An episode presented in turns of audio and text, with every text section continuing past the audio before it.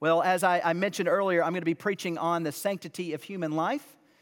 And there is a familiar text that many pastors preach on when it comes to uh, this important topic, and that is Psalm 139. So if you have your Bibles, uh, turn with me to Psalm 139.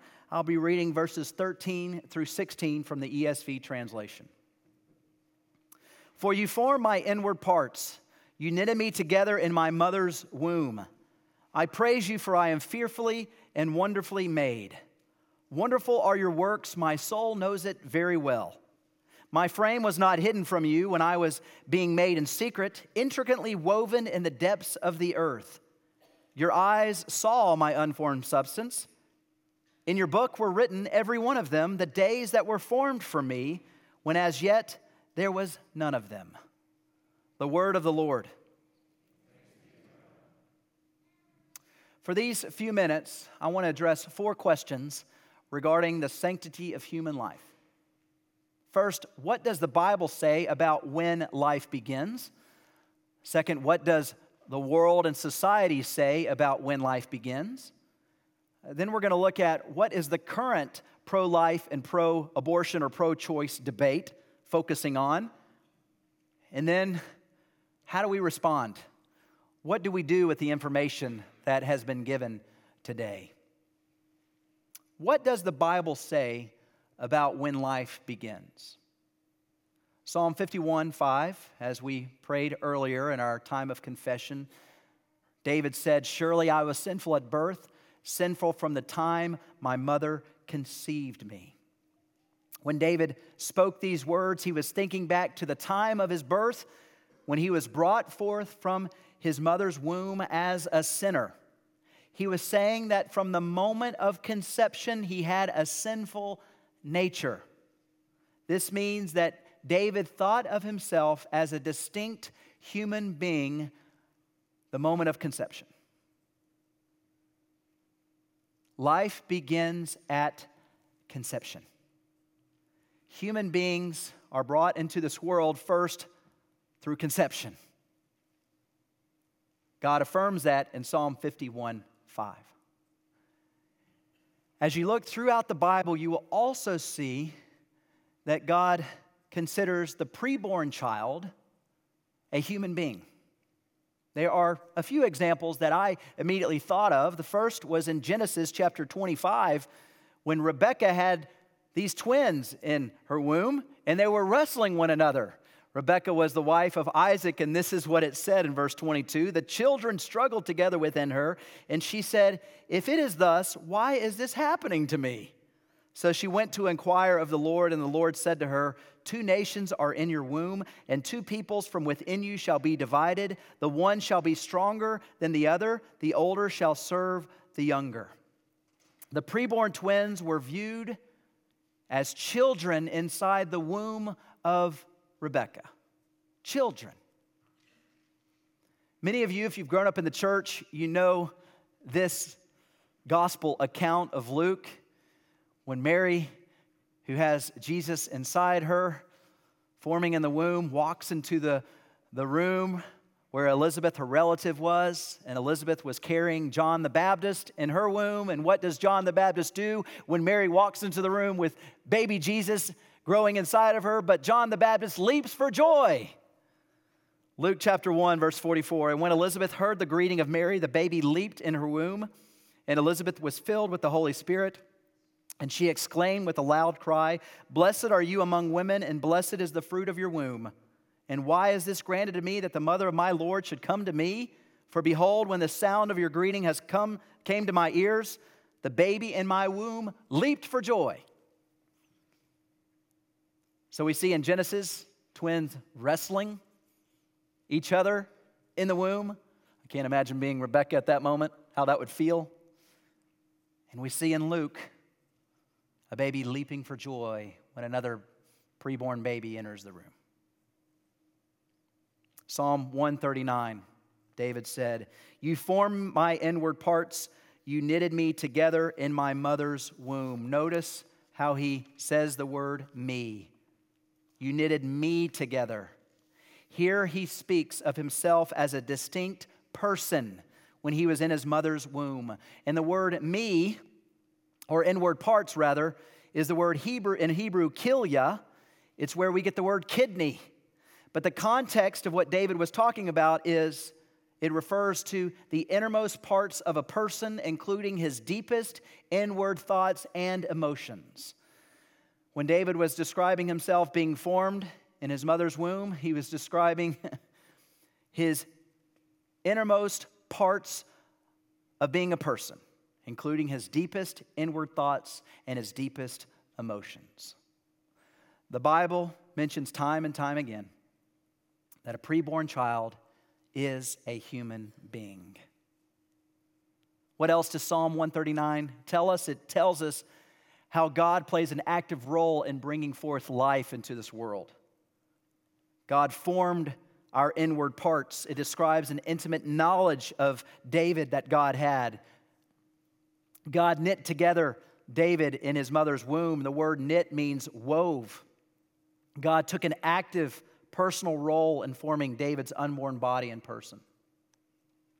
David's frame, his body was not hidden from God, but was intricately woven and knit together by God in the womb of his mother. So, right here, we see God playing an active role in creating and bringing about life. So, what does the Bible say about life? It tells us a lot of things. Life begins at conception. And as David reflected upon the whole process of birth and the development stages, he couldn't help but explain and exclaim to the Lord, Wonderful are your works, Lord. I know it very well. For those of you moms in the room, for those of you dads in the room, do you remember that experience when you found out, moms, when you were pregnant? The joy that came upon you? Maybe the fear. Do you remember going through that nine months? Do you remember labor and delivery and that experience? There's no greater joy than seeing life not only form, but come into this world. My wife Stephanie and I, we've had the privilege of bringing four kids into this world. And every single time, I'm blown away by how complex life is. I'm blown away by all the details of how life came into this world. And every time we had Abby, Katie, Caleb, or Sarah enter this world, I told Stephanie, How could you not believe in a God after experiencing what we just experienced these last nine months? The level of detail, the complexity of life, and the early stages of life. It's unbelievable. And at the end, when our children entered this world, I couldn't help but say, Wonderful are your works. My soul knows it very well. Life is a precious gift that God has given us. So, what does the world say about life? Well, it's interesting because in 1973, when Roe v. Wade came into effect, the early debate was whether or not this infant was a human being at the beginning. The early debate was well, this is just a glob of tissue, it's a fetus. And so it's okay for, for women to choose to abort a fetus because, after all, a fetus is not a human being. Well, since Roe v. Wade and over time, we have had tremendous medical advancement and technology advancement. So now we have 4D ultrasounds and we have sonograms where you all of a sudden start to see this baby developing even in the first trimester. It's unbelievable. You can hear the heartbeat, you can see the baby moving as the baby develops. It's unbelievable.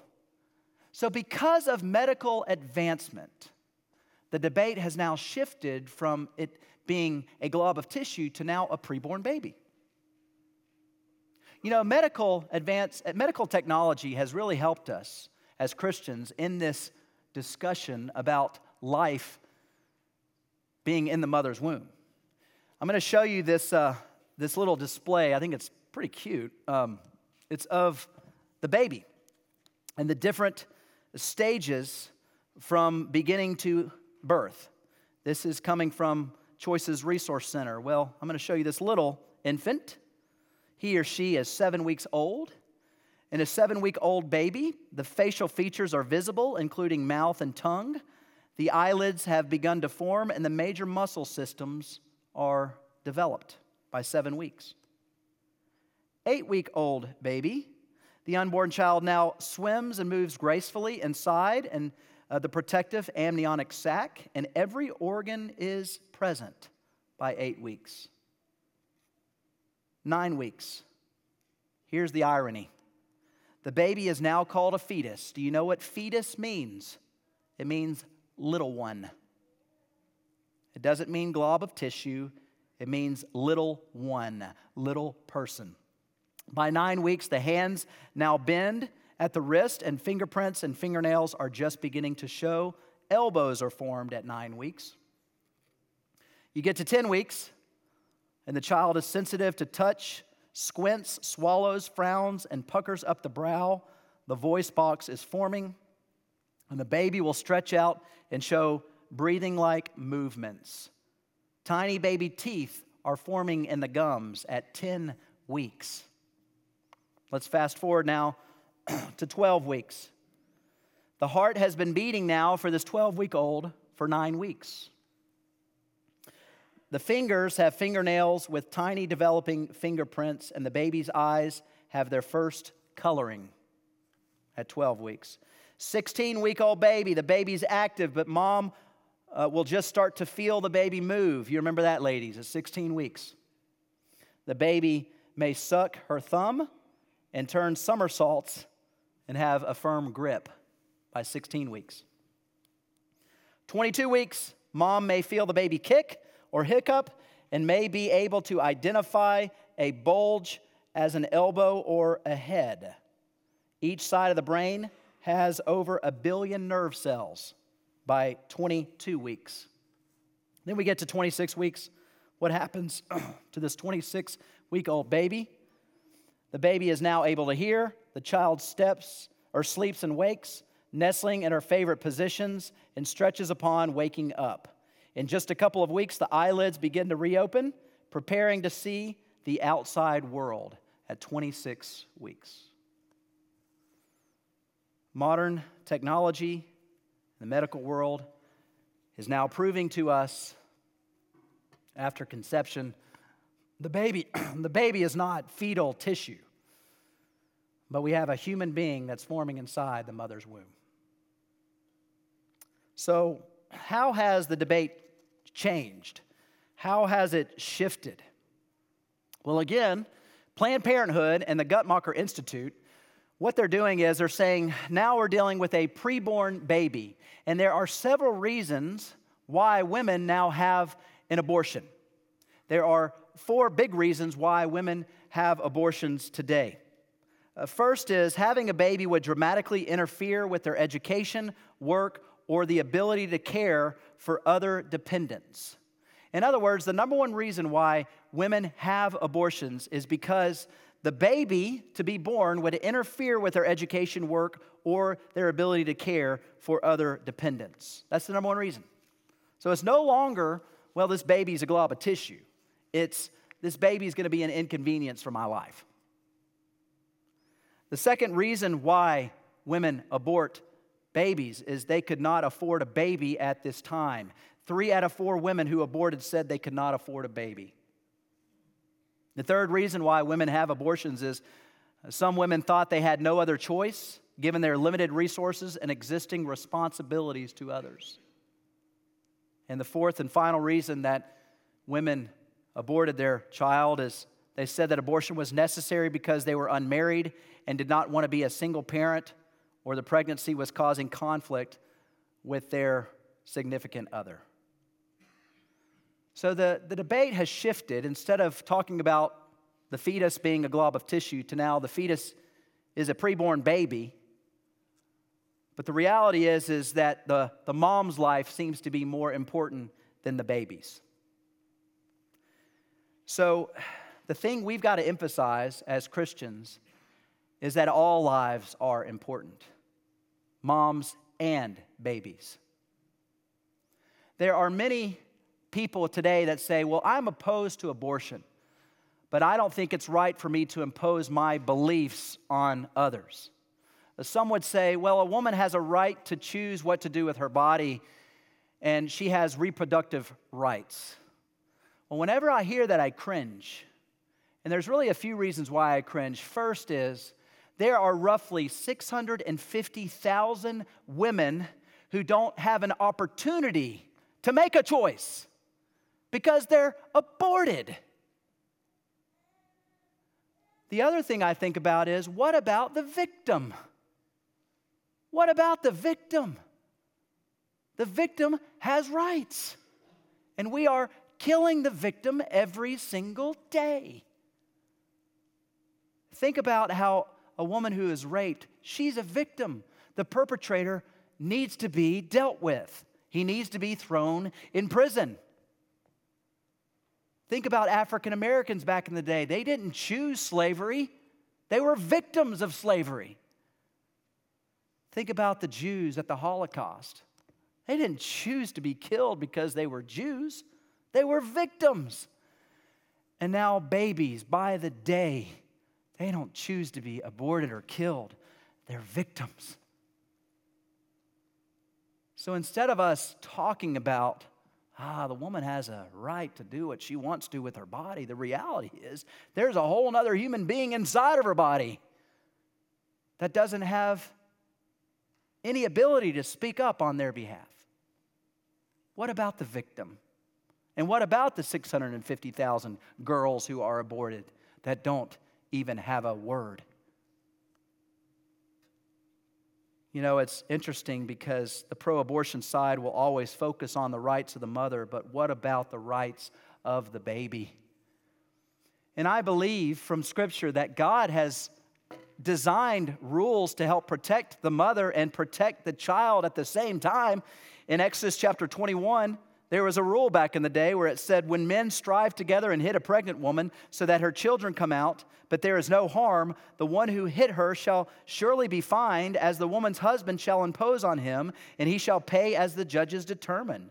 But if there is no, but if there is harm, then you shall pay life for life, eye for eye, tooth for tooth, hand for hand, foot for foot, burn for burn, wound for wound, stripe for stripe. What this rule was in the Old Testament was if, a, if there were two men that were fighting each other, they accidentally hit a pregnant woman, and, and if there was no harm done by the woman or by the, the infant growing inside her womb, the men would have to pay a fine for being reckless and careless. It's the same equivalent to a drunk driver, someone who's driving drunk that doesn't hit anybody, but yet if they're pulled over, what does the police do? They give them a fine because they put themselves in danger and they put others in danger. It's the same concept here. But notice what Exodus went on to say. If two men were fighting and they, they, they harm a pregnant woman, they either harm the woman or harm the baby, and one of them dies, what happens to the person who committed the crime? Capital punishment. As you go on in the book of Numbers, the judgment went a little lighter, where people could flee to cities of refuge until the, until the high priest was dead, then he could maybe come back. But what this tells me in Exodus is that God values both the woman's life and the preborn baby's life. And in the same way, we should as well. Both mother and child should have the full protection of law, but not solely the woman. So there's always the debate today of, well, what about unfortunate circumstances like rape and incest or the health of the mother? When it comes to rape and incest, this is a horrific tragedy that causes trauma to the person raped for the rest of their life. So the perpetrator must pay for the crime they committed. I also want to say, when it comes to rape and incest, two wrongs don't make a right. God values life at conception despite the worst of circumstances. In their book, Victims and Victors, David Reardon and all of his associates, they interviewed 192 women who experienced pregnancy as the result of rape or incest. And out of those 192 women that they interviewed, 90% of them who aborted their babies had deep regret for aborting their babies. The women who carried their babies into full term, every single, every single one of them had no regret, and they were thankful that they brought in, brought forth life. There are countless number of people who were born into this world as a result of rape or incest, and they're thankful to be here today. Two wrongs don't make a right, and this situation is less than 1% of the population. So we do not need to make exceptions become the rule, because when you make exceptions become the rule, that's when things get hairy and messy. What about the health of the mother? C. Everett Koop was a Surgeon General of the United States who practiced pediatrics for 30 years. His testimony is that during his medical career, with the medical advances in understanding and technology, he was not aware of one single case in his own practice or his colleagues' practices where a choice had to be made between the life of the mother and the life of the child. It's a very emotional argument based on a circumstance that just rarely happens. The main occurrence where the mother's life is at stake is what we call an ectopic pregnancy, when gestation takes place outside of the uterus. But here's the thing about an ectopic pregnancy most of the time, the baby dies in the first trimester and, and it miscarries. The other thing to take note about ectopic pregnancies is the American Journal of Gynecology reported that ectopic pregnancies are incorrectly diagnosed 40% of the time. What I say here is if you're a woman and you get pregnant and you have the unfortunate situation of an ectopic pregnancy, before you decide to go along with an abortion, make sure you have all your facts straight, get a second, third, maybe even a fourth opinion before you go in that direction. At the end of the day, most of the time, in that kind of situation, the baby dies and you need to save the life of the mother. Now, many of you don't know this about me, but 40 years ago, my mother, she was told by her doctor that she had placenta previa and her life was in grave danger and at risk. The doctor told her, Viv, if you have your son, your chances of survival are very slim. You are going to risk your life if you have this baby, and you're going to have to be on a hospital bed for two and a half months. Are you willing to sit on a hospital bed for two and a half months and even risk your life to have this little child? I want you to hear now the testimony from my mom. Mom, as we talk about the, the sanctity of human life, we know that God, He values human life beginning at conception. And I wanted just for a moment to talk about our story and how I came into this world.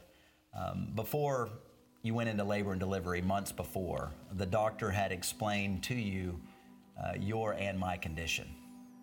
I had a condition called total placenta previa, which means that the placenta would be born first. You can't have the life giving placenta of the baby in the womb born first, or it would be death most likely for both mother and child. So I would have to have a cesarean section for you, and I was still two and a half months before your due date. Oh, wow. So he was saying, I need to stay in the hospital in the bed until you were formed well enough for them to do the C section. The doctor had explained to you that this was very dangerous and life threatening to you, correct? Yes. So you could have lost your life. Yes. And of course, my life was at risk. Yes. So, knowing that, um, your options were to sit in a hospital bed for two and a half months and hope that God would deliver you and me into safety and into this world, me into this world, or even to abort. Why did you choose to go through the agony of two and a half months on a hospital bed? Because life is so precious And to me, a woman's uh, honor and privilege to bring forth life, just like a daughter of Eve, who's the mother of all living. We're life bearers. God has given that awesome privilege to women to carry life and to, to bring life. That to me is just precious. I couldn't have even considered anything but to do anything and everything I could to give you that fighting chance to bring, bring you into the world. And I'm forever grateful for that decision. uh, thank you, because you really risked your life to have me, and then you went through two and a half months of just, uh, you know, being on a hospital bed. I can't imagine what you went through. What was that like? And and I'm sure there were days where you probably, you know, wondered what would happen to your life.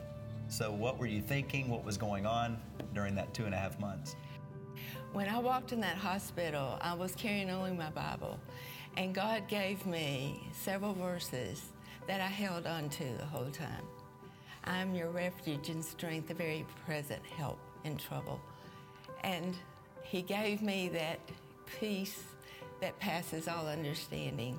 So during that time in the hospital, God ministered to us as a family through the Christian community. They came to our aid and gave in every need that we had. All three of the little children were taken care of every single day. There were meals. There were a baby shower in the hospital. Even the doctors and nurses allowed your sister to have her second birthday in the doctor's lounge wow. with operation caps for party hats and surgical gloves for balloons. Um, the community of Christians just was phenomenal, and our needs were just so well taken care of, every one of them. So, after all of that, um, labor and delivery happened. What was that like when not only I entered this world, but also knowing that you were going to be okay. What was that experience like? It, it was just a joyful time. Of course, it wasn't the easiest operation to go through, but it was just a joyful time to know you were okay and we were going to go home. Well, Mom, I'm, I'm so thankful that you made the decision uh, to, to endure hardship for two and a half months. Uh, you didn't abort me. Uh, you brought me into this world, and I'm forever thankful for that. And I know that uh, our kids are thankful for that because they're here. And I'm thankful that God has blessed me with a, a wonderful mom uh, who can not only help disciple my children and your grandchildren, but continue on by God's grace, leaving a legacy of Christian faith. I love you, Mom, and I thank you. I love you too. thank you, Mom. Thank you. Well, I. Uh,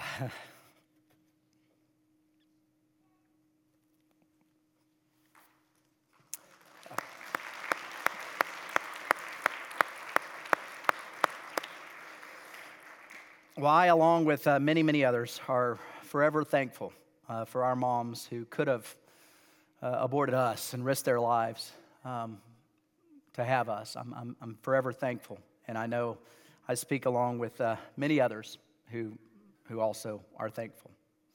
So, what do we do with all of this? Well, there's just a few things to end our time here. And the first thing I would say is to engage in a respectful discussion with people on the other side. Uh, we need to thoughtfully engage this culture. We need to understand where they're coming from and speak the truth in love. And as we speak it, we are to be uncompromising in truth and unwavering in love.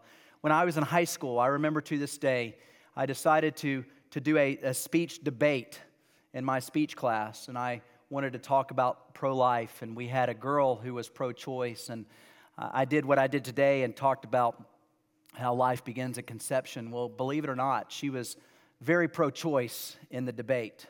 And she did a good job as she explained uh, her rationale behind it. But within a year, I kid you not, my friend Michelle got pregnant in high school. And she came to me and she ended up having the baby. And she said, Seth, do you know why I had this baby? It's because of that debate. You convinced me that this was a life growing inside of me, and I'm thankful that you convinced me. Uh, so it can be done. So I encourage you to engage in dialogue with people who are on the other side. The second thing to do is pray that Roe v. Wade would be overturned. Right now, uh, the Supreme Court is deliberating on a Mississippi case that could bring it back to the states, which would be a big win. Please pray that God would turn the hearts of our judges, that Roe v. Wade would be overturned. The third thing is write our state legislatures. Uh, just a couple years ago, there was a, a measure to implement that of the heartbeat bill. It was turned down by judges. And so please continue to write our judges, write our, our, our state legislatures, and plead for them to implement bills like the heartbeat bill and many others, uh, pro life measures. The fourth thing is to serve and support pregnancy centers. Choices Resource Center in Oak Ridge is a wonderful center that we have partnered with for many years. Please jump in, uh, help support them financially. We have a number of you that serve over there weekly. We even have one of you that serves on the board right now. So continue to support choices and other pregnancy centers like Hope Resource Center. And then finally, please make life a top priority for you. The argument is, is that the pro life discussion is a distraction from the Great Commission. I would argue it is not a distraction from the Great Commission, but it is part of the Great Commission because God values life. And if babies are being aborted, we can't make disciples of babies who are being aborted. aborted. So, life is part of the overall strategy of Jesus to make, make disciples of all nations. Chip Ingram said abortion is not just a topic out there for casual discussion, there are always lives at stake. Keep that in mind as we talked about the sanctity of human life.